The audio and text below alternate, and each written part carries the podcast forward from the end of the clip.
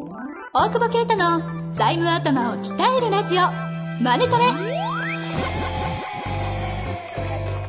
ビジネスにおいて欠かせない財務戦略。ポッドキャスト財務頭を鍛えるラジオ。マネトレでは？財務のスペシャリストである税理士の大久保啓太が経営者をはじめビジネスパーソンが知っておくべき財務やお金に関わる情報をちょっと辛辣ながらも分かりやすく解説します。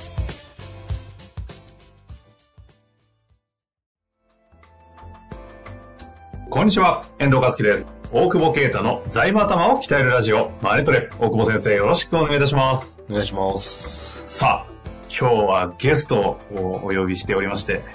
はい。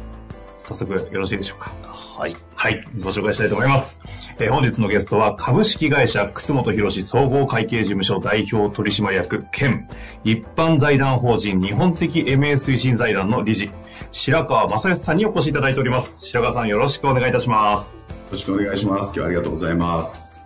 声の覇気がすごいんですけれども。大久保先生もね、実はこの MA 財団は理事されているということですが。そうですね、やらせてもらってますね。ですよね。ということで今日は MA の話していただきますので、あの、絶対に私ついていけませんので、基本的に大久保さんにマイクをお渡ししたいと思うんですけれども、簡単にでいいので、あの、白川さんですね、ちょっとかんご自己紹介をお願いできないでしょうかね。はい。えっ、とですね、私は、あの、福岡の、あの、会計事務所グループに所属してまして、母体は税理士事務所なんですよね。で、この税理士事務所が、ただ、あの、60、今年で68年創業を迎える、あの、歴史のある事務所でして、うん。で、かつですね、これがあの、皆さんご存知かどうかわかんないですけど、あの、筑豊地区っていう、すごいこう、地方にあるんですよね、本社が。なので、あの、まあ、日本の最先端都市なんですよ。うんなぜかというと、あの、これほど過疎化していってるところはないと。だから日本の多分地方都市はね、全部こうなるっていうのを最先端を言ってると思っていて。で、そこの地方都市が今直面している、まあ、たくさん問題はあるんですけど、一つの、まあ、会計事務所やっていて、課題がやっぱり後継者不在で、どんどん企業が減っていく、衰退していく。で、経営者がどんどん高齢化していってて、それこそ SNS とかそういうネットにもなかなか対応できないような経営者が、あの、時代の変化に対応できず経営をしているというのを見ていて、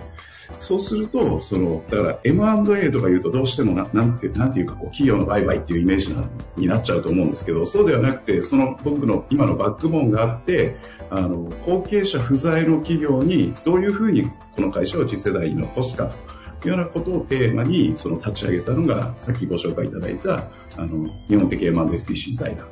というようなことで、まあ、その活動を8年ぐらいやらせてもらってて、まあ、活動の当初から、あの、大久保先生には一緒に、あの、活動を支えてもらっていると。まあ、そんな感じですけどね。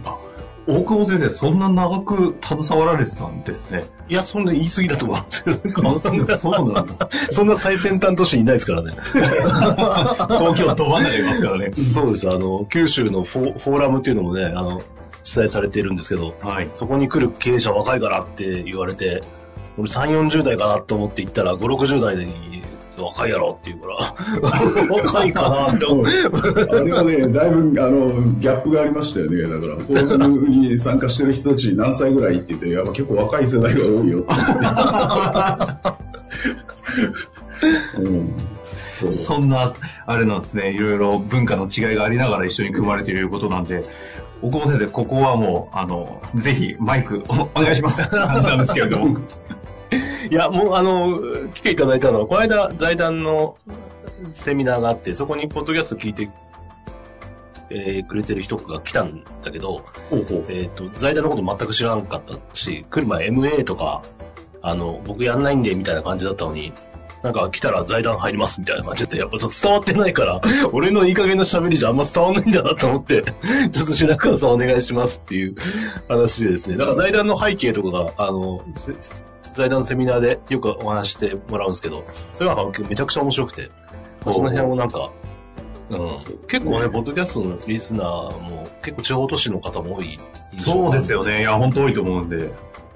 もう、その、さっき少しお話しした、やっぱりこう、まあ、いろんな切り口でお話しさせていただくんですけど、まあ、すごくシンプルに言うと、あの、日経新聞にももう数年前からずっと載ってる、あの、えっ、と、経済産業省がつか掴んでいる数字で、後継者不在の企業が127万社あるっていう、ふうに言われてるんですよね。うんうんで、このうちの実は半数ぐらいが黒字で、黒字っていうことは、当然社会から必要とされてるから利益が出てるっていう構造なので、すごくシンプルに考えると。はいはいはいということは、なくなってもらったら困る会社が、まあ、60万社ぐらいは確実にあると。うんただ、後継者がいないから続けられない。まあ、そんな事例がものすごくたくさん、僕も実際に目にするし、新聞記事とかもよく注意して見てたら、それで会社が廃業しましたとか、まあ、このコロナもあってですね、さらにその辺は加速していくっていう現状なんですけど、そうすると、これ放っておくとですね、あの、かなりその地方都市、あの、会社がなくなると雇用の場もなくなりますしね、で、経済、経済活動がそうやってもどんどん衰退していくっていうのも火を見るより明らかで、で、そこで税理士事務所やってるわけじゃないですか。これ何とかしなきゃいけないよねっていう話で。うんすごいですよね。ええで、MA をやってる、それこそ大手で言えばもうちょっと名前出しちゃっていいのかわかんないですけど、M&A センターさんとか、すごくみんな有名なんですけど、どうしても手数料が高いんですよね。なので、こう、小さな会社はお願いしようとしても、なかなかその成功報酬払えないから、お願いできないんですよ、うちのクライアント見てても。そしたら、頼めないんならもうどうするのと、じゃあもうごめんなさい、じゃあ最後生産してくださいっていう話なのかと。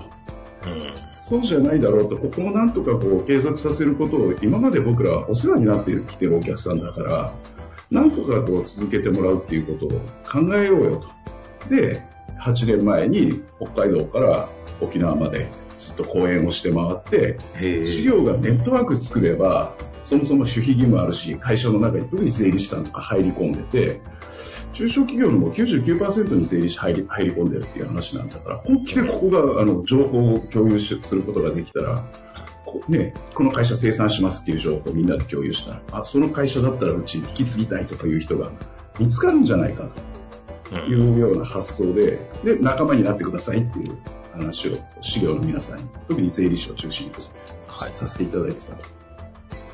そうそう。で、今現在は、うん、そうですね、600名ぐらい会員さんがいてくれる。あ、そんないるんですね。そうなんですよ。ええええでもやっぱり税理士がね、横にいて財務全部見てますからね。変な話ね、デューデリとかだってしなくていい、いいとは言わないけどね、ええもうどこを粉飾してるか知ってますしね。そうそうそう。ある意味ね、うん問題は分かってるから。そうなんですよ。だから話が早い。そしてあの、普通に始めましたで始まると、当然その、ね、この人どんな人なんだろうっていう、あの、M&A の営業の人もたくさん最近来るよっていうのをうちのお客さんも言いますけど、でも税理士さんってもうずっと付き合ってるわけだから、信頼関係がある程度できてるところからの仕事が始められるじゃないですか。で、あの、ちょ、ちょっとまあ話が、あの、いろいろとちっちゃうかもしれないんですけど、小さな会社の M&A って僕もこの財団設立して8年携わってるんですけど、もう正直ぶっちゃけ言うと、はっきり言って儲かんないんですよね。M&A をやっててもね。ええだってスモールディールってスモールフィーですから、当然。そうすると儲かんないから、今あの、なんか小さな会社の M&A もお手伝いしますっていう人たちたくさん増えてはきてるんですけど、正直は彼らは儲かんないんだろうなとは思ってるんです。逆に言うと儲かってるっていうことは多分スモールディールの M&A をやってなくて、たくさん情報を集めた中から、ある程度こう、儲かるサイズもちゃんとやれてるんだろうなという認識なんですよね。結構そうです、問題ですよね。やっぱ手数料ね、ね、2000万以上とかね、うってると、なかなかそんなないですよね。売買価格がそこ、それぐらいだっていうの結構ね、多いですからね。でね、でねで、そんな話をしていると、いや、じゃあ儲かんないなら財団も儲かんないじゃんと。やれないでしょっていう話に当然なるんだけど、うん。僕が言っているのは、あの、MA で、MA だけをキャッシュポイントにしちゃうと、確かに成功報酬しかないから儲かんないんだけど、事業って、キャッシュポイントが M&A の成功報酬だけじゃないんですよね。うん、当然、事前準備もだし、PMI と言われるアフター M&A の支援とか、うん。めちゃくちゃ単純に言うと、税理士事務所が、まあ、1件50万年間お客さんから報酬をもらってる会社があるとしますと。年間報酬でね。はい。決算まで。50万ってそんな安い方だと思いますけど、うん。でもその会社がね、閉じちゃって生産したらもう収入ゼロですよね、当然で。はいはいはそこが M&A して会社として残って顧問契約が残るとしたら10年で500万もらえるわけですよね。い。うん。だから、キャッシュフローが MA の成功報酬だけじゃなくていいっていうのが事業の最大の強みなんですよ。うん。だからスモールディール M&A は事業にしかできないって僕はずっと言わせてもらってるんですよね。はうん。だから MA だけをやろうと思ってスモールディールやっちゃうと多分死んじゃいます、プレイヤーは。い。そうですよね。ううんん。確かにそうなんで。すよ。うんまあ、うん。で、なかなかそのススモールディールもやっぱり顧問税理士だからできるっていうのもね、そのし、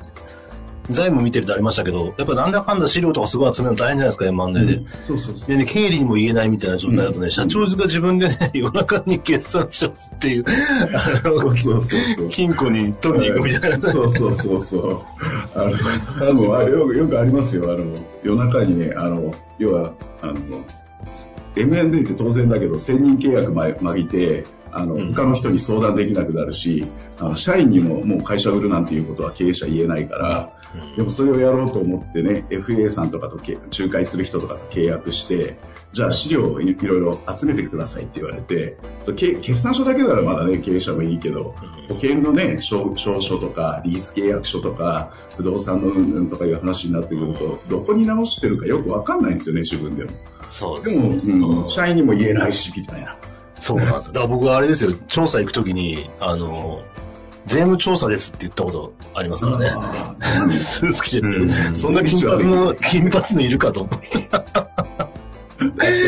うん結構やっぱりその辺の準備も、税理士さんだったらね、すぐ自然に集められますしね。そうなんですよ。そう、本当にそうですね。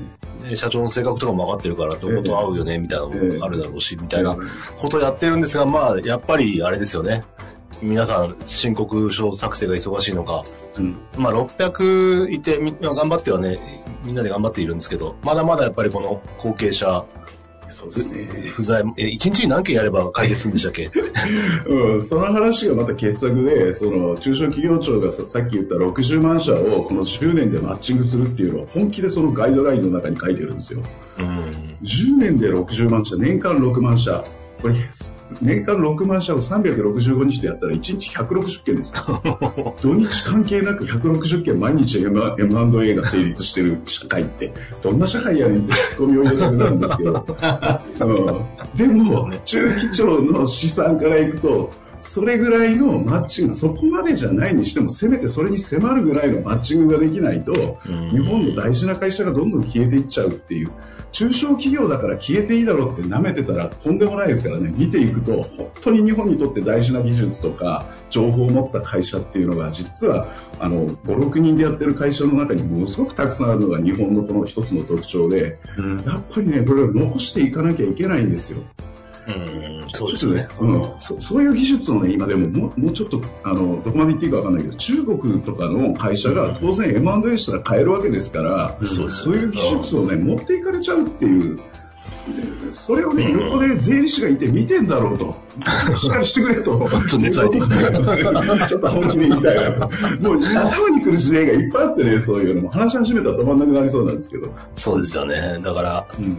まあ、ぜひその財団に、えね、えー参加して、MA やってない方は勉強してもらうというか、やっぱでも、つきもんだと思うんですよね。その、ん今の後継者いない会社の顧問されてる方は、やっぱそのね、仲介までできなくても、やっぱその相談にね、乗れるぐらいの知識は必要でしょうし、ええで若手に関してはやっぱ買っていく会社がお客さんに多かったりとかね。そうです、そうです。うん。だって後継者不在の会社がやっぱり7割っていうことは逆に言えば買うチャンスでもあるわけですからね。うん。自社に必要な、うん、技術やそういう経営資源が欲しいと思ったら、ゼロから作る必要はなくて、そういうのを持ってる会社が後継者不在の可能性があるわけだから、うん。引き継ぐっていうことで成長発展していくっていう戦略を、買い手側にもしっかり考えてほしいんですよね。そうですね。うん。でそこの支援もやっぱアドバイスできる、横でね、毎月打ち合わせしてる税理士が、ええある程度アドバイスできないと。そうです。M&A、僕も本当に M&A、基本的にはあの、嫌いというか、あんまり自分がやろうとは思ってなかったんですけど、さっき言ったみたいな事情でやらざるを得なくなったっていう背景があって、うん、そうやってやっていくと、だから、最初から当然知識なんかなくて、ゼロから僕もそのいろんな経験を積んでいって、でそういう勉強会もこの財団の中ではさせてもらってるんで、あの、うん、やったことないからできないんじゃないかじゃなくて、一回ぜひ仲間に入ってもらって、どうやったらできるようになるのかっていうのを一緒に考えさせてもらえたらなというのはすごい思います。うんあの、この話を聞いて、経営者の方としても、ぜひ入り、入りたいというか参加してほしいなっていう、顧問先に入ってほしいみたいなのあるじゃないですか。そういう時には、自分の担当税理士とかをぜひそのアライアンスの方に問い合わせてほしいということを行動として出ればいいんですかね？あそうですね。ぜひ、あの、こうしていただけたら、経営者の方には、顧問の先生に、あの、そういう財団があるから、加わってっていうふうに言ってもらえたらありがたいです。なるほどですね。あの、大久保先生もまさか私実は知らなかったんですけど、理事だったということが LINE ででですね、大久保先生、あの、や、いろいろやってるじゃないですか。なので、その中で入りたいとかあれば、LINE で大久保先生のところにいただければ多分、じゃ財団のホームページから申し込んでもらえると手間がかからないんですけど。手間がね。まあ、いろいろ入り口あるようです。ぜひ、企業の方はまずチェックしていただきたいなと思っておりますし、あれですね。MA って、あの、私たち世代って基本 IPO か MA かでどうやって EXIT 戦略どうだっていう文脈でばっかり聞いてましたけれど、この文脈で聞くとちょっと背筋が伸びると言いますか。いや、もう熱いですね。そこの背景として MA なんですねそんな最先端都市でね、そんなこと考えてるんだって思うとね、ちょっと 頑張らななって思う。すごい問題しますよね。まあ、というわけで、今日のあたりは終わりたいと思いますけども、ぜひね、また白川社長の方にもお越しいただきたいですし、あの、財務エイドの方では、実は二人で一緒にやったディールの話があるとか聞いたんで、ちょっとそっちの方もちょろっとだけお話いただきたいなと思ったりしてますので、はい、ぜひ、えー、日本的 MA 推進財団、皆様、チェックしてみてください。というわけで、白川社長、大久保先生、ありがとうございました。ありがとうございました。本日の番組はいかがでしたか？番組では大久保携帯の質問を受け付けておりますウェブ検索で「税理士カラーズと入力し検索結果に出てくるオフィシャルウェブサイトにアクセスその中のポッドキャストのバナーから質問フォームにご入力くださいまたオフィシャルウェブサイトでは無料メルマガも配信中ですぜひ遊びに来てくださいね。